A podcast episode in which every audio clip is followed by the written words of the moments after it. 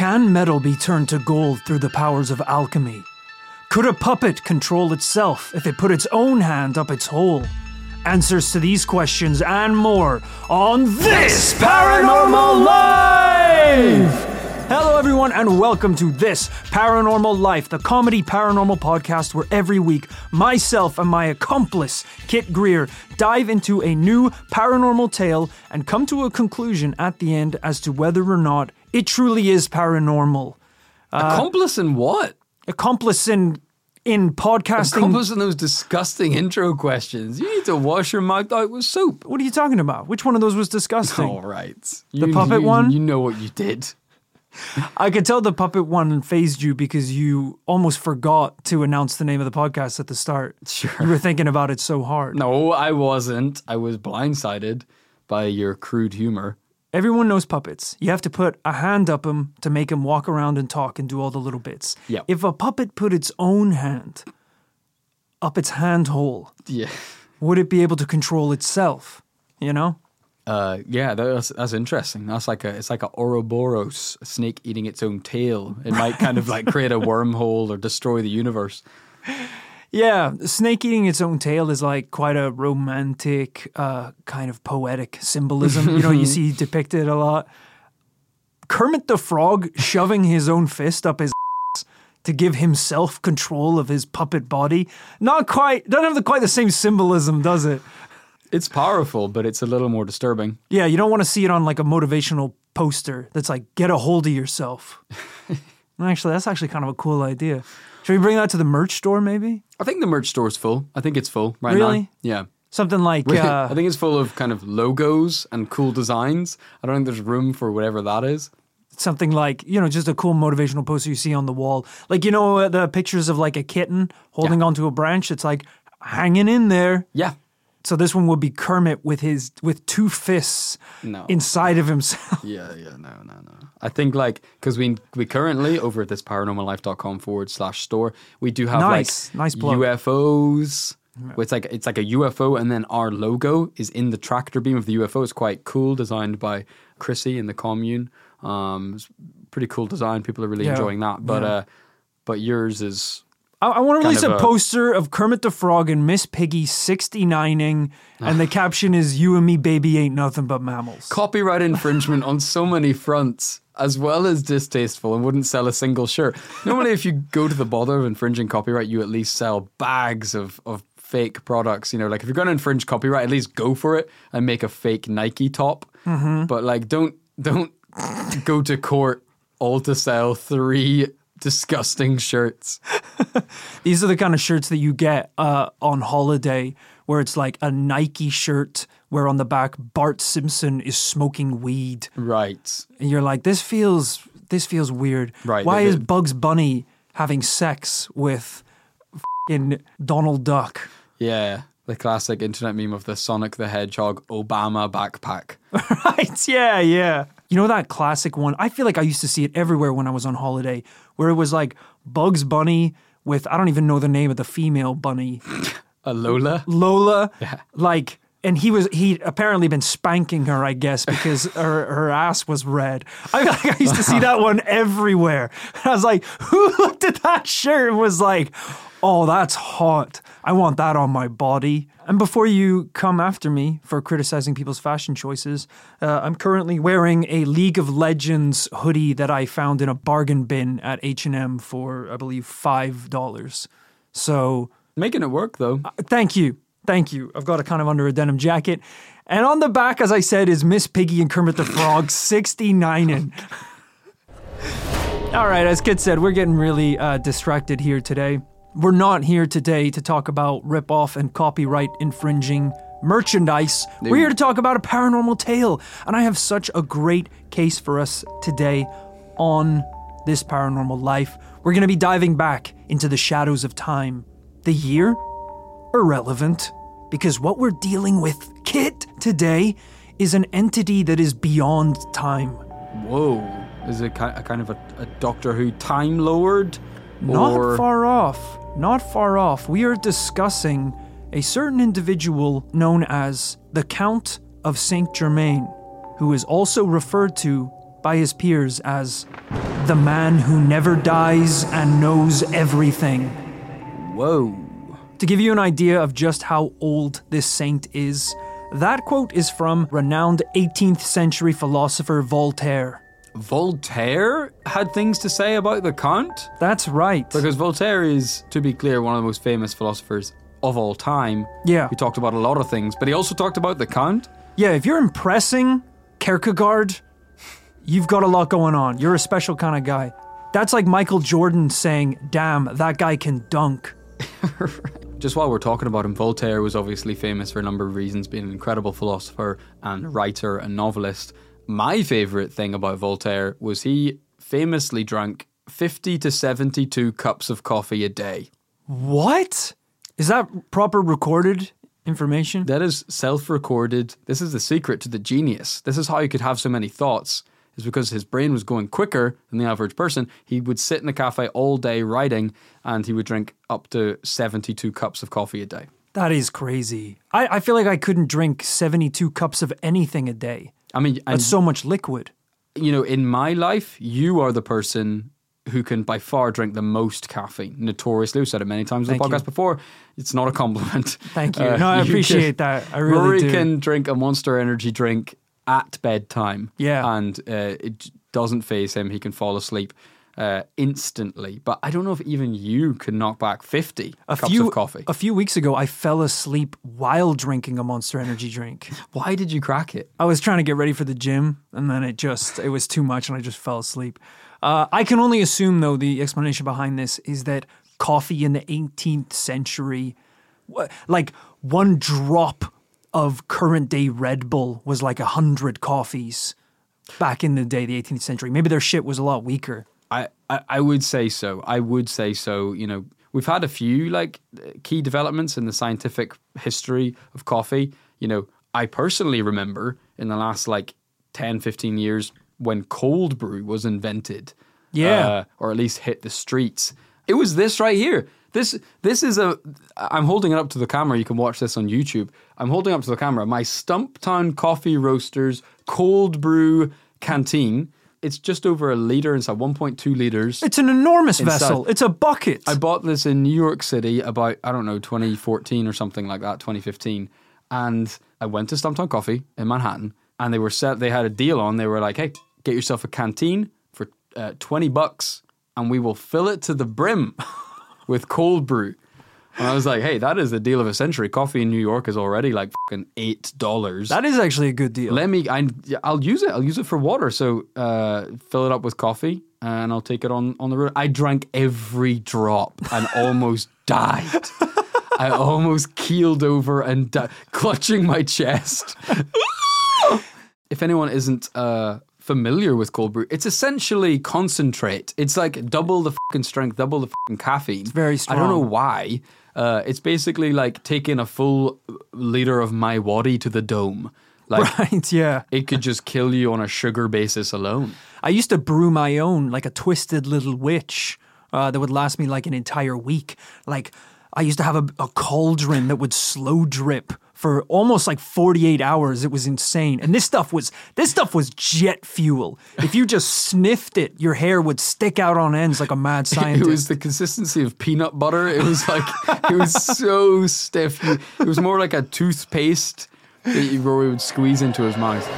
Hey, look, we're getting really distracted at the start of the podcast. We got to get back on track. Please. Uh, this isn't about Voltaire. This is about his comrade, the Count of Saint Germain. Now, this guy was known for many things his overwhelming charm, his remarkable intelligence, and his abundance of mysterious wealth. However, what he was really known for is his exploration into alchemy, and the results of that exploration eternal life. This is the most eligible bachelor of all time. You said, what do you say? Cool and hot, but also rich and forever young. Yeah, it's a good combination of things for sure. Whatever he did, he cracked it. And I know it's a pretty bold claim, even I think so. So, why do people to this day still believe that he's telling the truth? Let's find out after a quick word from today's sponsors. And a reminder that you can get every episode of This Paranormal Life ad free on patreon.com. Our story today begins in 1760. So it does happen on a specific date and Well, time. this is uh, silence. This is when it starts. This is when the story kicks off. But the story itself goes beyond time. okay. Yeah. Okay. Just time isn't irrelevant then. It's completely irrelevant except for this little part where Sure. you have to remember that as well. What, Okay. what was the year? 1776. No, it's no. It's so important you Is that remember when they this. made Cronenberg? It's so it's 1760. Okay.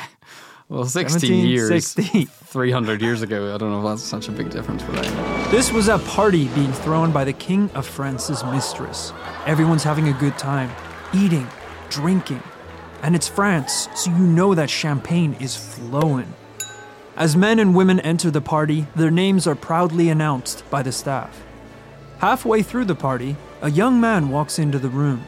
He's dressed head to toe in lavish clothes. An effortless charm oozes off his body. The door staff cry out, Presenting the Count of Saint Germain! Hearing the name, one elderly lady named Countess von Gregory has her interest piqued. She turns to her friends. I once knew a Count of Saint Germain.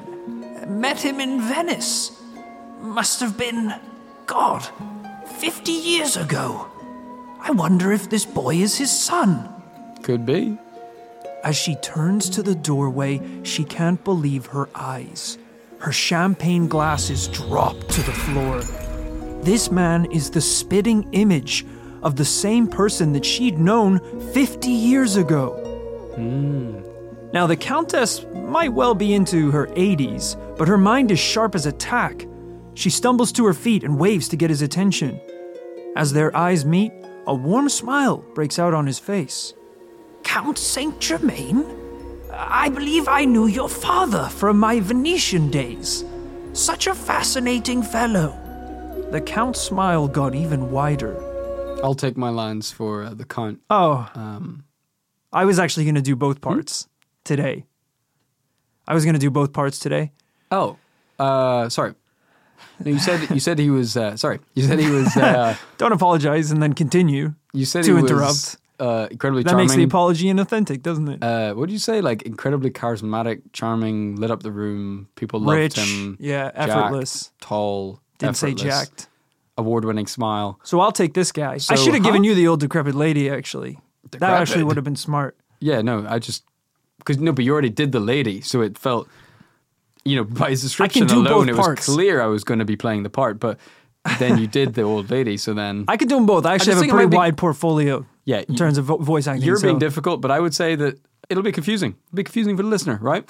And you are, have already done the old lady, so you know, I. Uh, I would. Sorry, I've got a bit of a sore throat too, but I can still do it. Then don't do the voice. I can still do it. But Then I- definitely I- don't do I can do a smooth. Sure, my voice isn't smooth as it is. All right, you know what? Hopefully, audience, you're on board with this. I will give Kit the lines. Let me actually trim some of this. I don't some think of it's this. gonna come through. I'm going Okay, to trim so some of this back as to- well because there was a lot.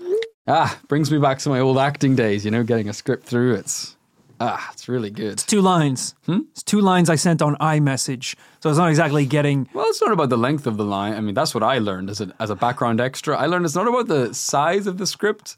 It's about how much screen time you get. Well, if you're a background extra, you didn't get a script, so that would Yeah, that's I a good way to I view didn't it. get screen time either. Didn't stop me trying though. Uh, so I'll tee you in once again as the old lady. She went over and approached this mysterious stranger. Count Saint Germain, I believe I knew your father from my Venetian days. Such a fascinating young fellow. The Count's smile grew even wider. Good lady. No, I- stop! no! He's charming, he's nice, he's got a smooth caramel voice. I've got a. I think I've got a. fr- This is crazy. This happened on the set of Holby City. I've got a frog in my throat and I cannot get rid of it. All right, just roll. Come on. Good lady, I assure you, my father never set foot in Venice. This is gold.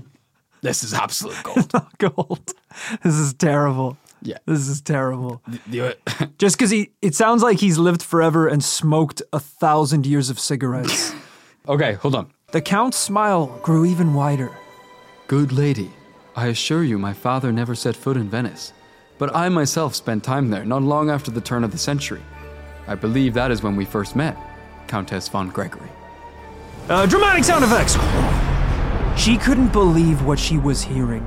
The Count of Saint Germain that she knew in the old days was at least 45. If her math was right, this man should be 95 years old by now. And reminder this was the 1700s. People didn't live that long. Despite her doubts, he spent the rest of the evening regaling events from their shared past. By the time the Countess stepped back into her carriage and made her way home, she was convinced that she had just been in the presence of an immortal being. He said one thing, you know? No, he regaled their entire history together. He's the spitting image. He said he was the man that she met all those years ago, except now she's an old lady and he looks exactly the same. You know, that is the worst possible way bumping into an acquaintance can go, right? You know, whenever I bump into an acquaintance, Yeah. uh, you know, of 10 years past these days, it tends to go kind of one way. And it's usually pretty nice. I bump into them, you know, uh, they see me. I'm looking a bit older than last time I saw them. I see them. They're looking a bit older. You know, we're both holding our kids' hands or whatever, and we go, "Hey, oh, it's crazy to run into you after all time. Man, time takes its toll, huh? Oh, crazy family life. Oh my goodness." We're more or less on the same trajectory and page. Right. What you don't want to happen is you look like a shriveled up bag of shit, and they, and for them, nothing has changed. Right, Six yeah. pack, long flowing golden hair, tan, beautiful teeth, no wrinkles. Right. And you're like, hey, how's life treating you? They're like, amazing, actually. I'm actually just going to university next week. And you're like, how? This is crazy, How? yeah. 50 years have passed. Yeah, the last thing you want when you meet someone from your past is to say something like, You haven't aged a day. And they go, Yep. and you're like, And me? Have I aged? Have the years been kind? Ooh, is that the time? I gotta be going. That's, you don't want to hear, ooh, is that the time? Right, That's yeah. when you know you look like shit. Uh, you know, I get that a lot. People people uh, see me and they say, uh, "Wow, you haven't changed at all." Mostly, it's because I'm still wearing the same small Pokemon T-shirt I wore as a 14 year old boy, gut busting out of it. I mean, no, no gut, but that is barely an, an exaggeration otherwise. all right, watch it. I can joke about it, but you can't joke about it. I was just saying, you might And yeah, have I'm wearing a, an li- item of a- clothing. Yeah. I'm wearing a T-shirt or a hoodie from a video game. Yeah, I am actually. Yeah. But it's kind of cool. And people should wear what they like, even if what you like is Bugs Bunny slapping the ass of another bunny. All right, I'm coming to your defense now. I've 180'd. Did I? All right, total tangent here. Did I ever tell you about the shirt I dreamed? I don't think so. I had a dream a long time ago that I was at a, an arcade with s- some friends. One of those arcades where you put coins in the machines, play the little games, you get your tokens, and you can exchange them for goods and services. Collected a bunch of tokens in the dream, went up to the front desk, and our tokens couldn't get us jack shit. Very much what it's like when you do this in real life. Yeah. You can basically get a rubber band and a paper clip. Yeah. Uh, but the one thing that they did have on offer were these T-shirts, and they were like, "Look, there's four of you guys here. If you give me all your tokens, I can give you four of these T-shirts." And we were like, "Okay, f- fine. What's the T-shirt?" And he handed them over to us, and they were kind of like what we were talking about: knockoff T-shirts for uh, Christopher Nolan's The Dark Knight. Which was just a terrible screen print of Batman's head that said in capital letters, rise like a motherfucker, die like a motherfucker.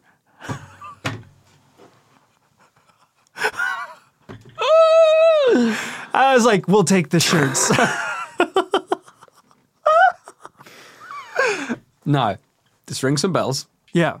This happened years ago, so I, this might have come up in the past, and I think your friends, uh, you know, from from IGN and other places, also know about this. Has the shirt ever been made? It Has hasn't ever been made, made. as a joke. I've Okay. gone really close before at making them as Christmas gifts, making us all the Batman shirts because I ha- I can see them in my mind how terrible they are.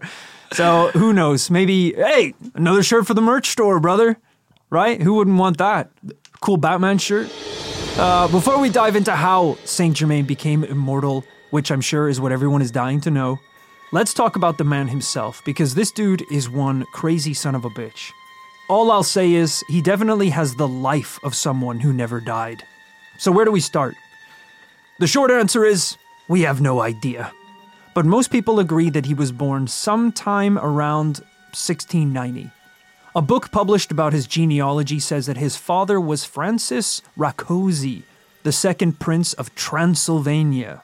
Oh wow! Because I think when we talk about counts, that's where a lot of our heads go. Yeah. Is the count and, you know, immortality, living forever, vampires. Yeah. This is all kind of in quite hand. interesting? Other people believe that he was the illegitimate son of a royal, but I think most of those beliefs have to do with the the sheer amount of unexplainable wealth that this guy had.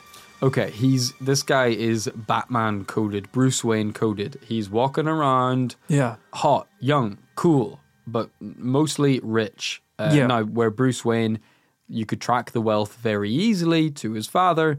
Uh, we're not able to do that here Right, exactly. You know, because his father was presumably an ancient caveman or something. He's been he's been alive he's that been long. around that old. Yeah. Uh, if you want to get really wild, some people claim that he's been alive so long that he attended the wedding where Jesus turned water into wine. All right, well, slow down, slow down, sunshine, because that's quite extreme. My boy partied with J Dog. That's how old he is. And look, I get that this is a pretty insane claim, but listen to how he was described throughout history. Count Saint Germain was an accomplished violinist, basically a virtuoso. He could paint like the masters of the Renaissance.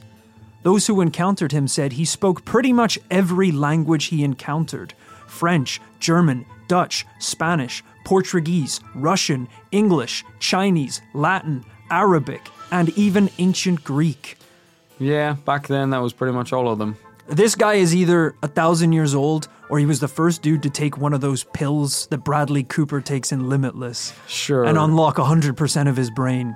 It's a good point, though. Like, is the idea here that he's extremely brilliant, or because that wouldn't be a crazy side effect of being paranormal, uh, or is it just he's had so much time? He's got a lot of time to kill, so he's learning all this shit. I guess you would. I mean, if you're looking for, because around this time, uh, you know, there's probably also not that much you can do with your free time. Uh, either race your carriages or whip a poor person. That's kind of what just royals did in the olden days. Yeah. So I guess if you have a thousand years on Earth, you're like, "I- I'm just going to learn every language. Learning languages was their video games.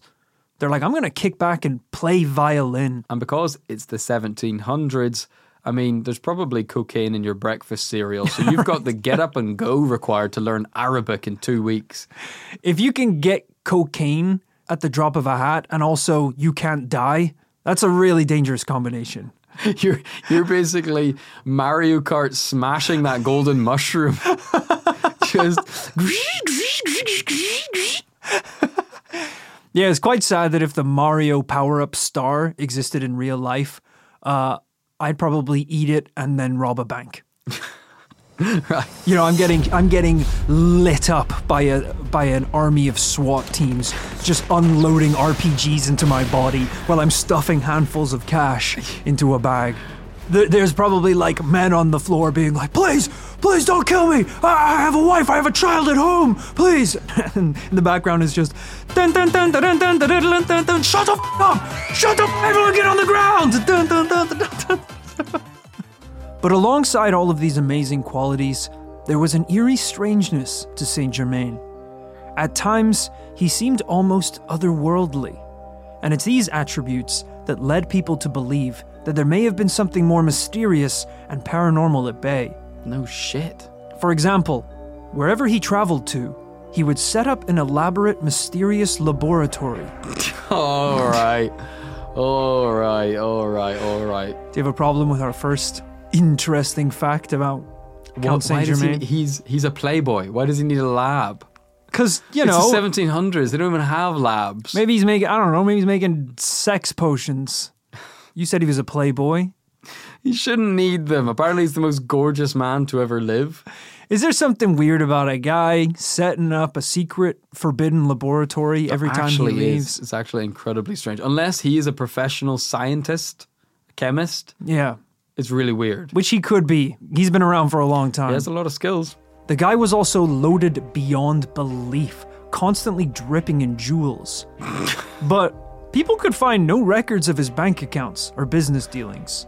He would go out to dinner with friends, but was rarely seen eating. His friend said he consisted only on a diet of oatmeal. This guy's a fucking legend. He's a rock star. He doesn't eat. He's dripping with jewels. He's a fucking rock star. Also, he was a member of multiple secret societies, including the Freemasons, the Brothers of the Light, the Society of Ascetic Brothers, Order of the Templars, and the Illuminati. Okay, yeah, that's all of them. I think I didn't know you could actually have a multiple. I thought it was like a golf club where you could only pick one kind of. Um, but you, I didn't realize you could actually be members of both. I guess if, all. if you're someone this rich, this swagged out, and you have this much worldly knowledge, maybe every club does want you to be a member. Yeah. Although his wealth, power, and immortality was a mystery to most people, his close friends knew the secret to it all alchemy. Kit, we've talked a little about alchemy on this podcast before, but never as a full episode. We've never really dived into it. Not really. I mean, I can't say that I know a ton. Uh, Yeah. But where my head goes is that this is a kind of. Mm, like, this is kind of what chemistry was before science really existed. Yeah. The scientific process. But it was. That was the kind of idea. It was like taking different elements and combining them to achieve results, but it, it sort of has a paranormal air to it. And of course, I feel like the most notorious or the pinnacle of alchemy over the years has always been like the philosopher's stone. Yes. Something that could turn something into gold. Turn any liquid or any metal, I believe, into gold. Yeah. Yeah, I don't know why I love the idea of alchemy so much. I think it's got such a cool look and vibe to it. And it's also this interesting part of time where, as you said, kind of magic and science were colliding uh, together. And because of that, you have all these like books and all these people who studied it for years who genuinely believed all of this could happen. This was allegedly the reason why he set up all of these laboratories wherever he traveled. Using something called projection powder, also known as a philosopher's stone, he claimed to be able to transform any metal into pure silver or gold. Well, that would explain the jewels. He also performed rituals that claimed to be able to reveal the location of valuable objects. Interesting. And of course, his most precious discovery, the secret to immortality. Luckily, Saint Germain didn't keep this knowledge of alchemy a secret forever. He actually wrote two books about it, detailing some of the processes used to perform these miracles. But, as a nice little f you to the reader, the books were completely encrypted, written in a code so complex that nobody knew what the f he was even explaining. Weird thing to do. Why write it down? Who's it for? right. Are you selling these books? If you're writing a tutorial in code, that kind of goes against the value of the tutorial. If your instructions need their own set of instructions, they're not good instructions. I suppose, I mean, I guess this is kind of how, like, maybe people did things in ancient times too. I feel like, I feel like there were coded materials in, let's say, I don't know, ancient Egyptian tombs or Right. ancient things like that. I don't know if if that's the idea that he wants this to be. He wants it to be found someday or something, rather than people just understand his processes now. Actually cracking it. yeah. Uh, luckily, there are pictures in this book. So that's one Wow. way we can figure out what's going on. Uh, Kit, I've got an image here, which is one image depicting the ritual to grant eternal life. I'm going to send it to you and figure out if together we can crack this thing. Oh, I love this. A bit of uh, ancient code cracking. Right, we're basically in the fucking da, da, da Vinci Code right now, brother. Da Vinci Code. I'm sending this over. I, we can even put it to the whole group, uh, the Facebook group, or our Twitters and Instagram. See if anyone can crack this. Because if one of us cracks it, we got some money on our hands, ladies and gentlemen. We can sell the potion of immortality. All right, Kit, what do you think is going on right here? wow. Now, this looks like a good time, potentially. This is a full color image. It's quite a clear um, illustration. Yeah, It is of, broadly speaking, we've got two people here. Is that a man and a woman? I believe so. Yeah. Uh, man completely naked. oh, he's wearing sandals. Woman uh, naked from the waist up, uh, otherwise wearing a long skirt and boots. Mm-hmm. Uh, is he on fire, or is that a fire just next to him? That's a fire, I believe, next to the little podium uh, that is in between them both. There's a face on that table. Sorry, I I'm hadn't seen the face, yeah. There's, there's a table with a golden goblet. Uh, there's a face on the table. I hope that's not like a, a sort of Power Rangers style orb with a human in it. The woman, she's almost knighting the man. She's got a sword, it seems like. It's either a sword or she's whipping him with like a stick. Could be a cane. Yeah. Yeah. That's very true, actually. It maybe is a stick. And then above that, we've got what looks like a couple of shelves, but kind of just rectangles with writing on them. Some kind of hieroglyphics going on on those. They at times resemble other letters and writing systems, but yeah, I think it's probably a code because I don't think it's very consistent. Like I see an X, I see a Roman numerals for two, I see an M, uh, maybe some Greek alphabet things, but I also see an ancient Egyptian Ankh. Uh, and other I think the Batman symbols. symbol is in there somewhere. Sure. Luckily, just when all hope seemed lost, the cryptic code for this book was actually broken by a mystic slash astrologist who'd been studying the books. This person said, In all my 20 years of experience as a reader of archaic writings, I've never encountered such ingenious codes and methods of concealment as are found in this manuscript. In only a few instances are complete phrases written in the same alphabet. Usually, two or three forms of writing are employed, with letters written upside down, reversed, or with the text written backwards. Vowels are omitted, and at times several letters are missing entirely, with just dots to indicate their number. That's a tough gig. As, Yeah. a, as an as a professional reader of archaic codes, Yeah, I mean, you gotta be really sure that that thing is worth reading. It's true. You know, I actually had a little taste of this in my youth because, believe it or not, I was one of the incredibly gifted children who cracked a little code of our own. Yeah, I know where you're going with this, and it wasn't that complicated. Do you actually know where I'm Yes, going with this? The Artemis Fowl Yeah, series. Artemis Fowl. Have I talked about it on this podcast I think, before? I think so, but but but regale us again. Okay, because it's a it's a fantastic story. This is the coolest thing I've ever experienced in a book. Uh, essentially, if you've never read the Artemis Fowl series before, it's about fairies. There's fairies in, in it, and they have their own weird little language that kind of looks like gibberish whenever it's written out.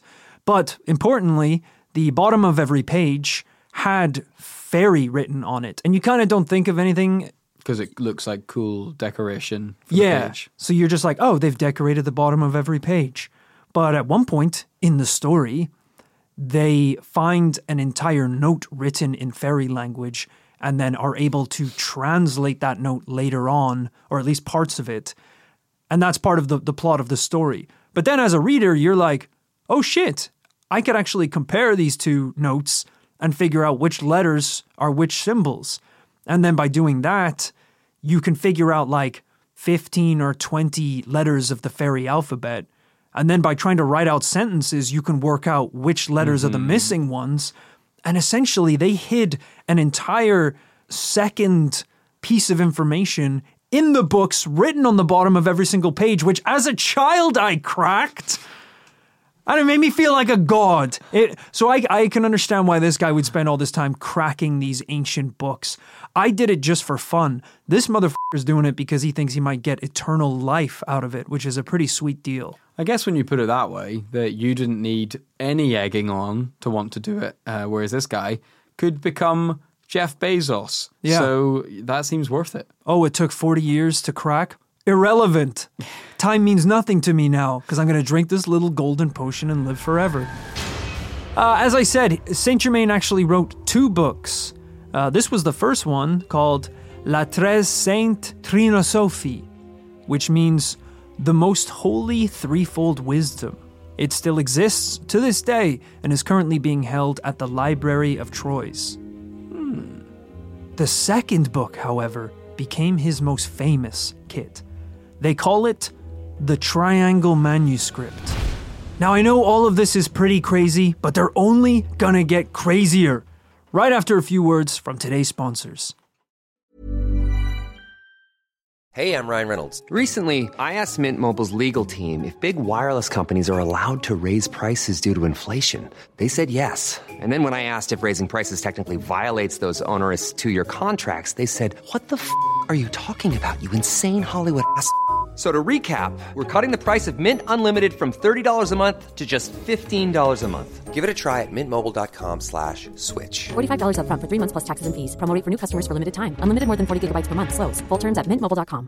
If you are somebody who loves all things spooky, then Real Life Ghost Stories podcast is the one for you. My name is Emma. I am the host of Real Life Ghost Stories podcast, and every week I bring to you three podcast episodes that are full to the brim with paranormal stories. Every Wednesday and Friday, I release a mini episode which is dedicated to the spooky stories of our listeners, and every Sunday we deep dive into a famous paranormal case. You can find Real Life Stories wherever you get your podcasts.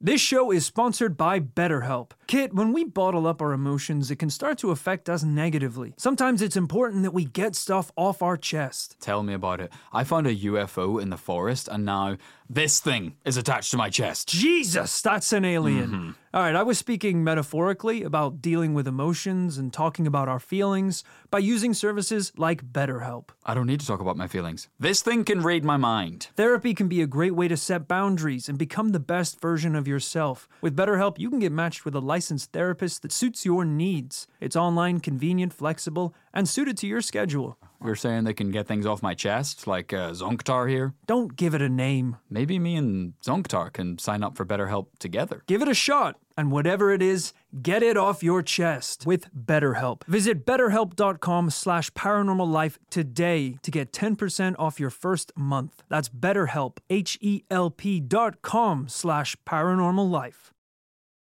Feast your eyes on this.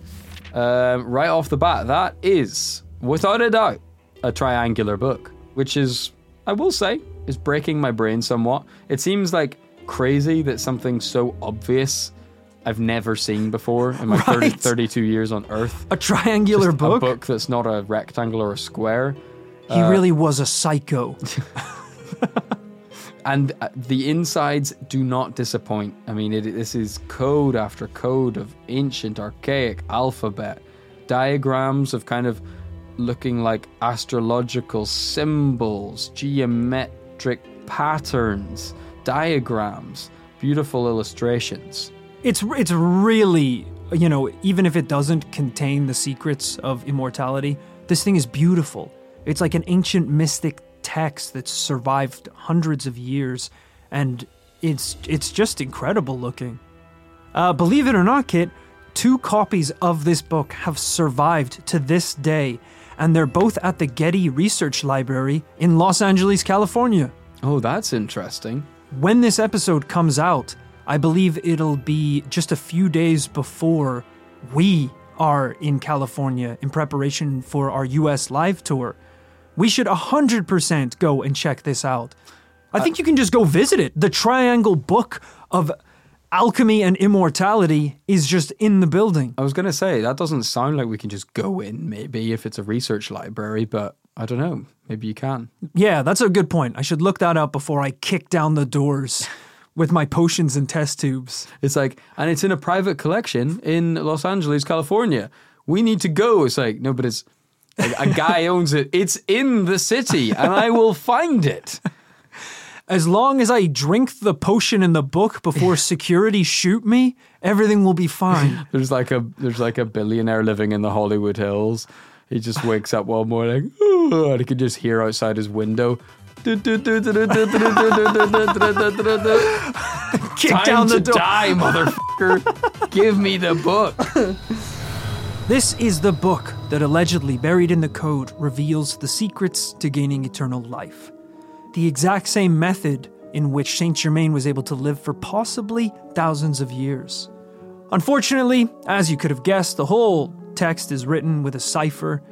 The only non encrypted portion is the Latin inscription at the front that says, This book is a gift generously given by the Count of Saint Germain, alongside a picture of a dragon. Yeah, you can't say it's generous if you're the count. It's not for you to say. I don't know, it's a pretty generous gift. making you a Well, demigod. d- yeah, well, decide. Do you want us to read it or not? Put it in the code or not. I think my granny said she gave me a pretty generous gift when I opened a birthday card and two dollars fell out of it. So if anyway, if someone can claim that is a generous gift, I think a invisible shield of time armor is actually pretty good. Uh, people have managed to work out some bits and pieces. Frustratingly, uh, you need to get your hands on what's referred to as Count Germain's longevity amulet. I believe to perform most of the the ritual. Well, that seems like that's that's the fucking what? How you how is Thanos gonna write a book about how I took over the universe and how you could do it too? Step one: own all the Infinity Stones. Get the glove. Yeah, it's, it's one of those things where you like hear about those people. It's like I have a huge portfolio of uh, property um, that you know is worth millions of dollars. How did I get it? My grandfather died and gave me it. it's like I feel like the secret to the success was having the big thing that made it all possible. Right, we need more details on this longevity amulet. Right, because I feel like a lot of this book is Saint Germain going to be like, you know me. Uh, I've always kind of promoted the healthy lifestyle. Um, I I don't drink too much. I don't eat carbs after six p.m. I have the longevity amulet. it's like, well, hold on, no, whoa, whoa, hold on one second there, huh? about the carbs? No, no, no, not about the carbs. The thing is about the carbs is they slowly release energy, so you wouldn't want to have to. Mm-hmm, Okay, You wouldn't want to eat them past the nine amulet. p.m. The amulet, yes, it plays a small part uh, in the process, but it's really through the thousands of years the amulet has granted me that I've been able to cultivate such a healthy lifestyle. Okay, it just seems like without one, we don't need the others. But it, it all plays it all plays an important part, you know.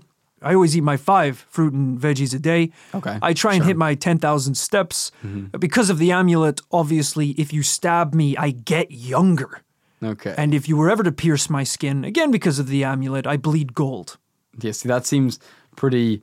Yeah, it just that seems like where all the money came from too. So it really seems like everything always comes back to the amulet. But I guess it's kind of like Don't Well- don't list a bunch of things that are irrelevant and then say something about the amulet. Well, I have a Peloton bike. I have a Peloton bike. I do Sure, classes Monday to sure. Friday. That's why I'm so toned. and Yeah, I have the amulet. I have the amulet of longevity. Yeah, that's, that's of course. Yeah. Right, well, don't get like annoyed that we keep asking you about the amulet. Well, I am a little grumpy because I've done a lot of work over the past millennia to become a healthy man. And yeah, a lot of it is because of the amulet, the amulet of longevity that also enables me to see through walls and find treasure. All right, that's enough.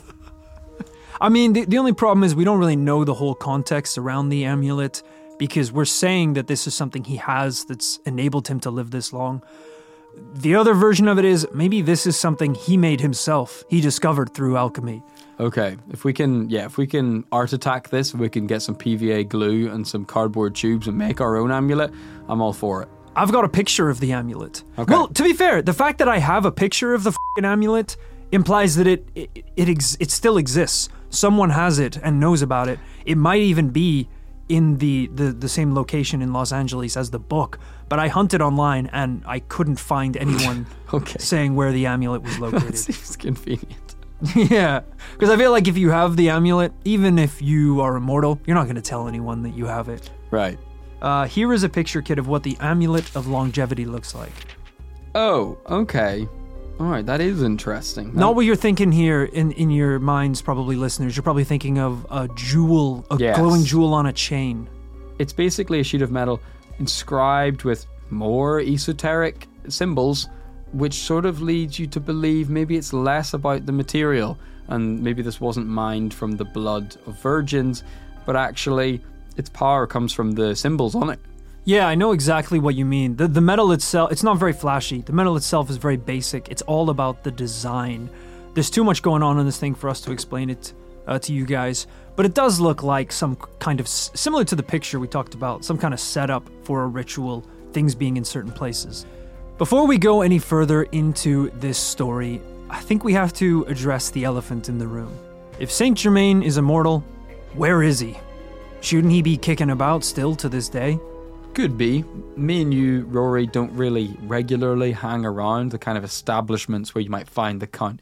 Now, if we were hanging out at Monte Carlo Casino, uh, three nights a week, maybe we would see the count. Right. I mean, I guess if you are someone who's immortal, you kind of you can't really be a public figure because Not too public. people are going to get suspicious. Yeah. Even though we are kind of in the dark about the Count's origins, we do know pretty much exactly how his life unfolded later.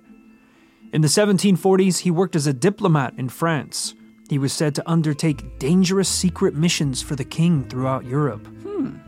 In 1760, he became best buddies with famous dirty dog Casanova. This is around the time that Saint Germain stopped giving a shit about keeping his powers a secret. Uh, Casanova said that Saint Germain was a, quote, extraordinary man who would casually and confidently tell people he was 300 years old. he also told everyone he knew the secret of universal medicine and that he could melt diamonds. You know what I will say is I remember being at uni and you know I would head out with with the guys that I lived with. Sure. I always hated that because I lived with several good-looking dudes. These guys were all taller than me, better looking than me, more well dressed than me. Sure. That made being a single guy at university a pretty tough place to be when you're at the bar, uh, because it meant that I was not not second, third, or fourth in pecking order, but probably sixth.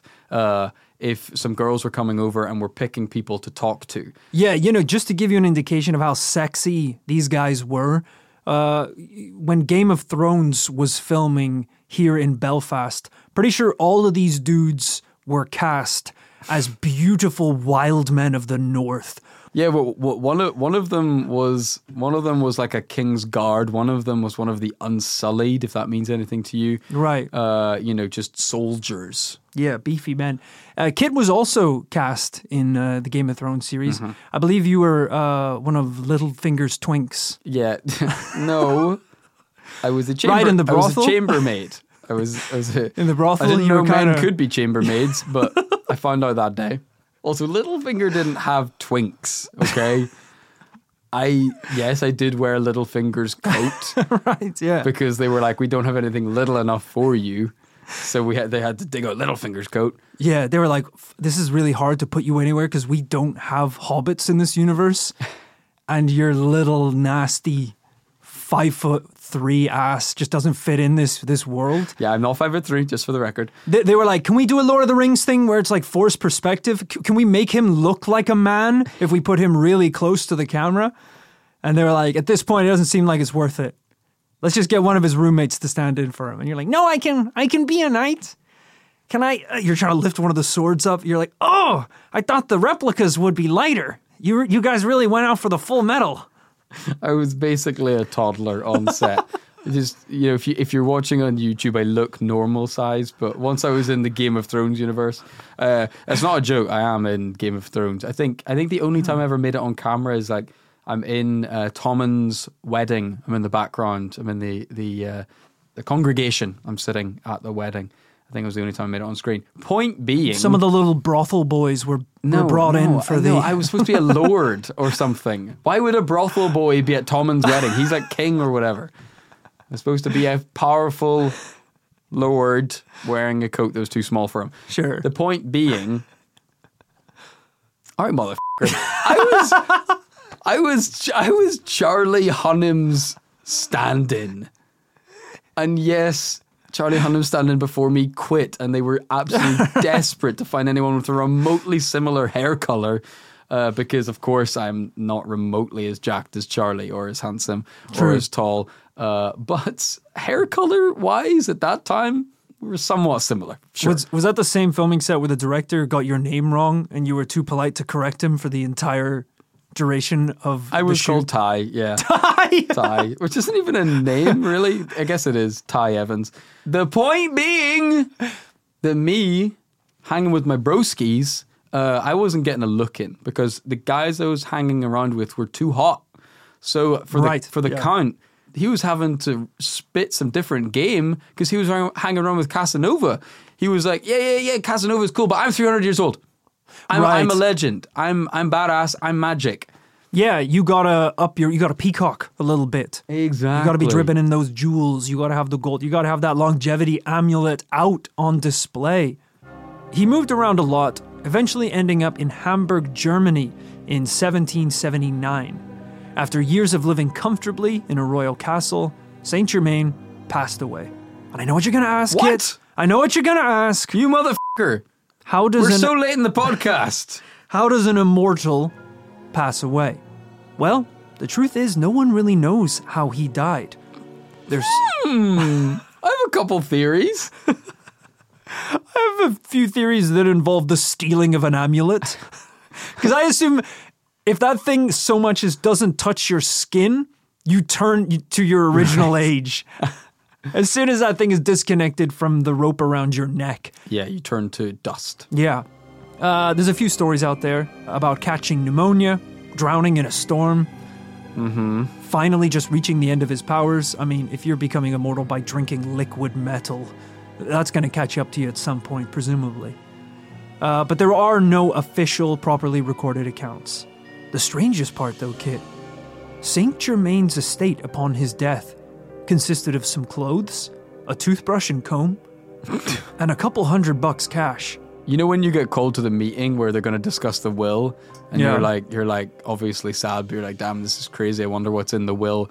You know you ain't getting jack shit when the number two item is a comb, right. a yeah. fucking hairbrush. Like, You're are these in an order of like least important, and we'll get to the longevity amulet at the end? if they start listing comb, hairbrush, all right, I'm gonna head out because, uh, you know what, I'm good. Right. give it to the charity shop because I'm I'm all set. He didn't finish this can of Diet Coke, so there's half of that left. It's like there's nothing here, is there?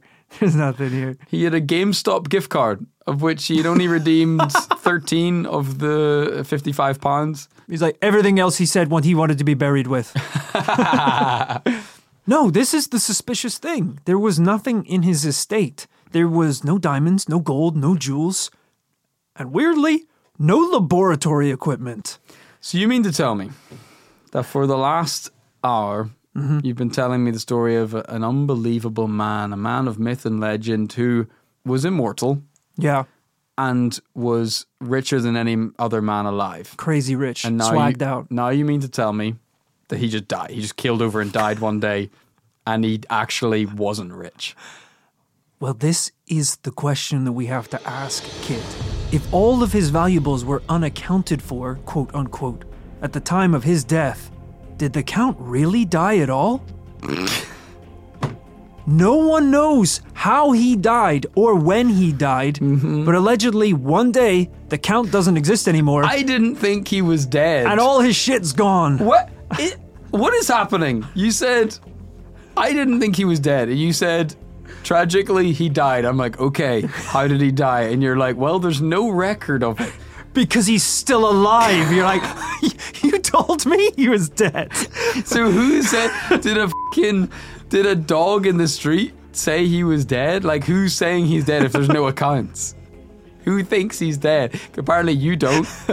I'm like telling you he's dead, and I'm like, but really, he never died at all. You fucking idiot. You're like, what? You told I me told he died. you he was immortal after all.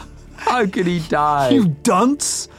The theory is that Count Germain died at some point around that time, and the person who he was claiming to be Saint Germain took up all his shit and moved somewhere else, changed identity. He was like, that part of my life is done. I'm gonna keep all my swag and all my stuff and just go somewhere else, take a new name, become somebody else.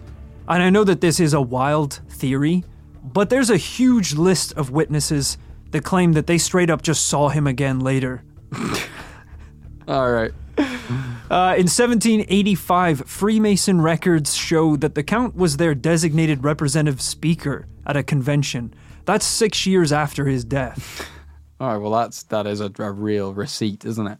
There are also people that knew him when he was alive who have pictures with him after his death. What do you mean pictures? There weren't photographs. Uh, there was at the time this one was taken.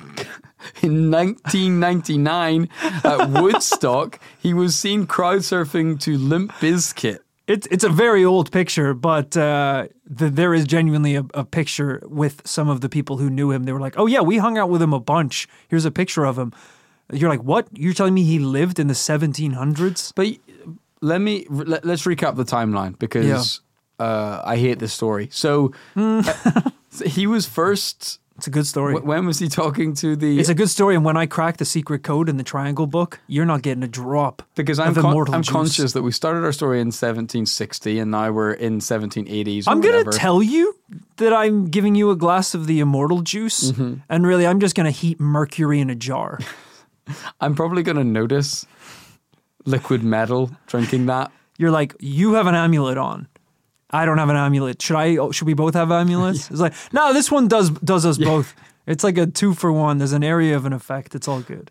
Uh, I'm just conscious that where our story began and where our story has ended is interesting. very much within a human adult lifespan. Uh, the only the only indication that he has lived for longer than a normal human was one old senile lady said he looked like a man she had met before. That is true. that is true. Yes, a lot of what we talked about today took place within one human's lifespan, albeit that would be a long lifespan for a human around this time. Would it? I, I thought you said he was like 40 in 1960. We've only gone like 30 years, 20 No. years. The story began in 1760. Yes. at a time in which he was about 40 years old. Okay. Known by a woman he met 50 years ago. So he should have been 95 by the time this story started. The last events that we're talking about today are taking place in 1785, which is already 30 more years. So he should already be 25 years. On top of that. So he should be 120 All slash I- 130 all years I'm old. say- all I'm saying is the only claim that he had ever been seen before that was one woman. Uh, do you not remember the part where I told you he hung out with Jesus? He partied with Jesus? No source on that one. I don't like the way you're treating this case. I'm just okay? saying. I'm just saying. I don't. I just don't appreciate it.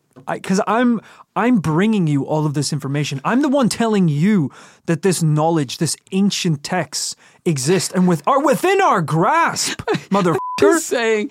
I'm just saying. If someone was definitively immortal, I would hope that the story would span more than 25 years. It wouldn't end in their death.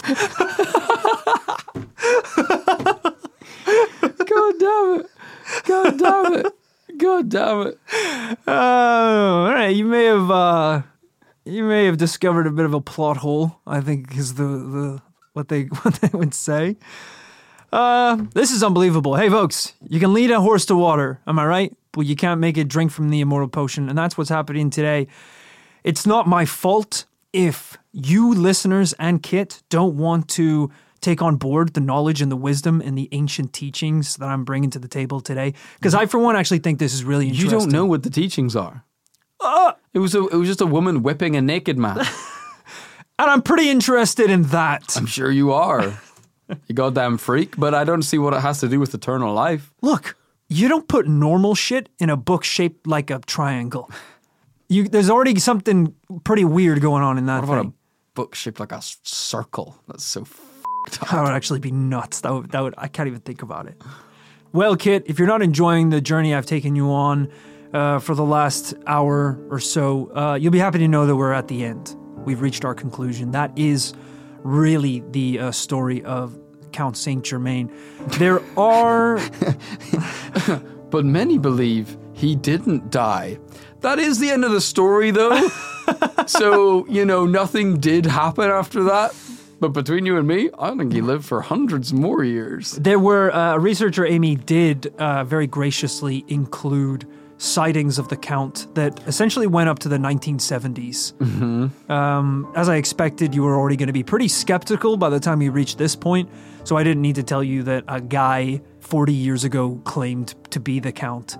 He returns around the laptop and shows me a picture of the count. It's Nicolas Cage. It is award winning actor Nicolas Cage. Well, that was a big part of this case that I did look into, and I decided not to include it. But there are a huge list of celebrities that people believe are quote unquote immortal. Yeah, I think we talked about it in the very early days of this podcast back in 2017, 2018. Yeah, famously, Keanu Reeves, Nick Cage. Nick Cage. There's several ones. Yeah, and it, and it's you know some people who just look like they haven't really aged. There's some people who there are photographs of people from the past, and it's it's borderline identical. It's Yeah. quite strange and concerning. And I guess that would happen with uh, this individual, the Count of Saint Germain. As you know, this is just the Count of Saint Germain. There's someone who could see a picture of him now and say, "That looks like my friend Michael." Yeah. the guy who's rich and lives in San Francisco. And Michael's like, "Oh, I don't know what you're talking about." And it's just it's just a different name. They've just changed their name and location because as an immortal, you have to move. Otherwise people get suspicious. You have to keep changing your identity over time. It's kind of sad and beautiful, isn't it? That's the price of immortality. Blessed yet cursed. True, a real monkey paw wish. Uh, as you know, at the end of every episode, we have to come down on a conclusion as to whether or not we believe there is any truth to this story, whether or not we believe it is really paranormal or not. In the Count of Saint Germain, I mean, we can just look specifically at this son of a bitch. I don't think we need to talk about alchemy, immortality, philosopher's stone. Those are topics broad enough for larger investigations. Specifically, in a couple days' time, when I touch down in LAX. And break into the Getty Research Library. Uh, so, what are your thoughts today, Kit? Uh, do you believe there's any truth to this claim? I do find it pretty fascinating this idea of a ageless person um, who has cracked. I mean, this is really what it feels like. All kind of scientific and philosophical study was about for thousands of years was about trying to live forever. What is the key? And with these new, at the time, it was all very exciting, wasn't it? Discovering the scientific method, discovering things like gravity and that Yeah. Earth isn't the center of the universe. People felt, well, it must be possible to achieve anything, to achieve, to beat death itself. People are still obsessed with it. You know that that's are. you know all the billionaires now they're all obsessed with longevity, preserving life, and they've just doubled down on the science aspect Yeah. of it.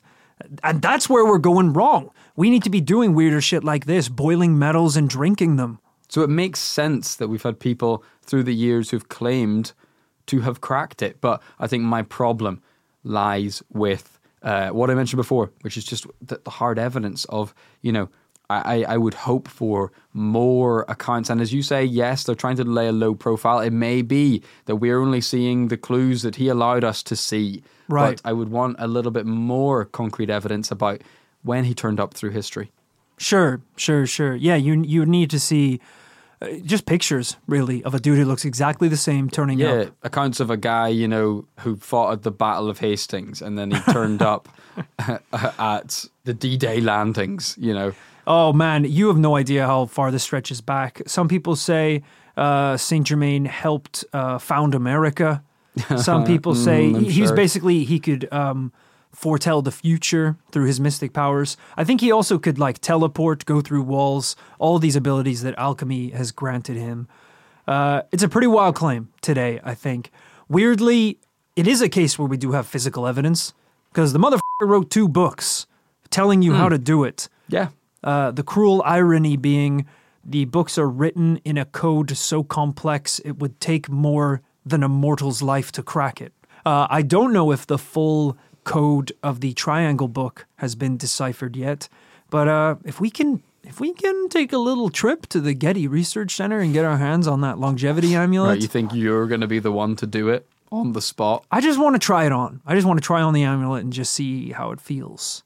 Could I get one made on Etsy if the material doesn't matter? And can then, you know, we could start testing it. I could start jumping off stuff. I could start getting hit in the back of the head with wooden planks. We could see how far I can take my homemade longevity amulet. Yeah. Uh, but unfortunately, we do have to come down on a conclusion today. I'm going to throw it to you, Kit, to kick things off. It's going to be an O. Ah, shit. Uh, I want this one to be a yes just because of my love of uh, the world of alchemy, and I find all this shit really, really interesting and cool. But unfortunately, I, I can't say that without a shadow of a doubt this is paranormal. Um, this could be someone with just some pretty wild claims and a lot of ill gotten gains. Because that's another reason why you want to be a mysterious person to those around you. If you stole all your money and it's illegal that you have it, Yeah, and you kind of need a cover story for why you have it. So you say that someone goes, "Why are you so rich?" and you go, "Uh, I can make gold out of anything." right, yeah. Now, I can't let the end of the podcast go without bringing up the topical story of have you seen this like guy who's all over the news who wants to live forever? Yes, yes. the Silicon Valley guy who is, yeah, doubling down on all of these insane ways to to. What does he want to live to like hundred or two hundred? His name's Brian Johnson. You can look it up. He's 45 years old. He's a tech CEO and he claims to be biologically 18 years old. Uh, the problem is he looks like shit now. He looks terrible. I've seen better looking forty five year olds at my at the dive bar on my street. As uh, as my friend said on Twitter, um, he's achieved nothing uh, that you couldn't match with a bottle of Just for Men and regular exercise. Right. He's like in shape, I guess, and and his hair isn't grey, which honestly for 45 isn't that impressive. It really isn't. Yeah. I mean, he's going full science mode. He's getting like red light therapy, lasers beamed into him. He's I really think- going for I think it. he takes 110 pills a day of various like supplements and vitamins and things. I'd rather die. I'd rather just die and look like shit. Uh, yeah. So, not making any connections to this case, but it's always good to see what kind of a scientific charlatan looks like. Yeah. I think if it came down to eating all his pills and doing all his weird shit, or just trying the amulet, I'd I'd try the amulet. It's a bit sexier, isn't it? Yeah, a little less work too. I am razzing, I am roasting, uh, but I, I will give it to you. What a story! And uh, Thank al- you, always fascinating, a kind of historical paranormal legend uh, like that that is traceable through history. I, I agree. Very cool, very compelling. It's a very cool story, and we haven't really done one like it on the podcast before, so I hope you enjoyed it. And hopefully, we'll get into the world of alchemy even more on future episodes of the podcast.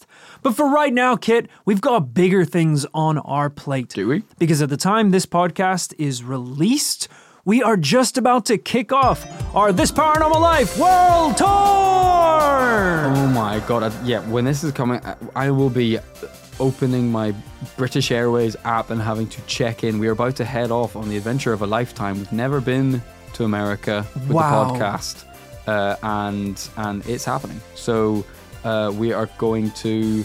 You guys know where we're going, but LA, San Francisco, Chicago, New York, Somerville, Belfast, Glasgow, Manchester, and London. At the time of recording this, I believe there are a few tickets left for the shows. So it's not too late. Head on over to thisparanormallife.com forward slash tour and pick them up.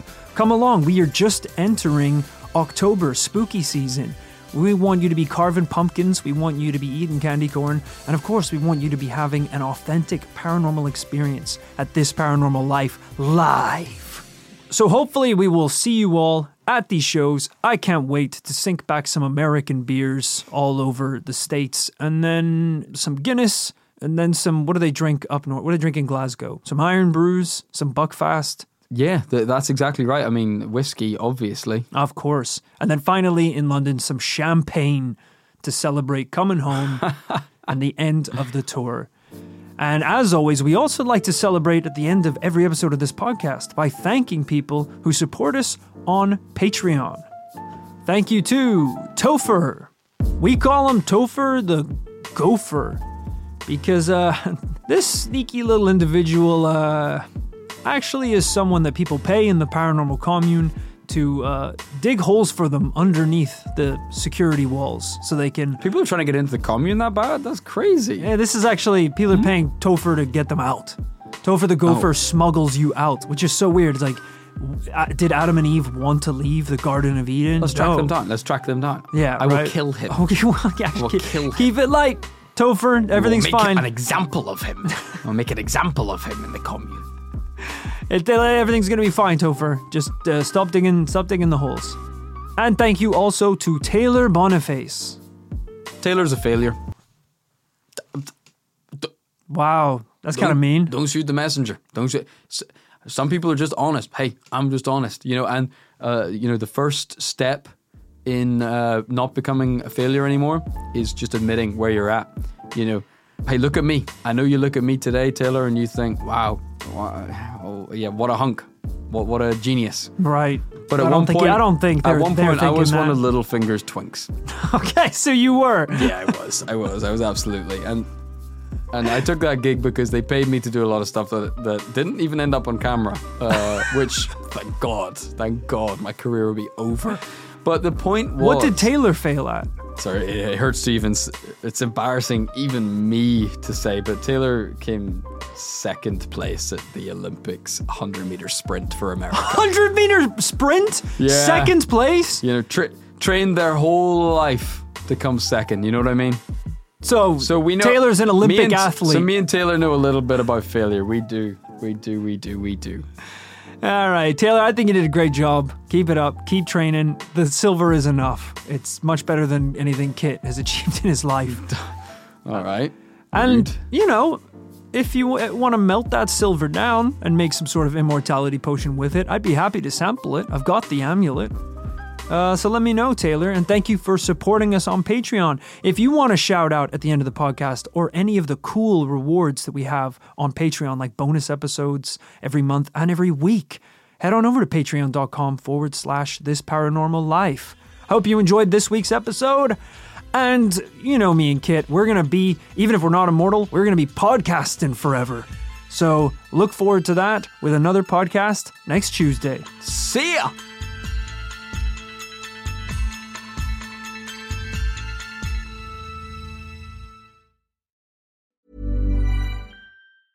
Planning for your next trip? Elevate your travel style with Quince. Quince has all the jet setting essentials you'll want for your next getaway, like European linen, premium luggage options, buttery soft Italian leather bags, and so much more. And it's all priced at 50 to 80% less than similar brands. Plus, Quince only works with factories that use safe and ethical manufacturing practices. Pack your bags with high-quality essentials you'll be wearing for vacations to come with Quince. Go to quince.com slash trip for free shipping and 365-day returns.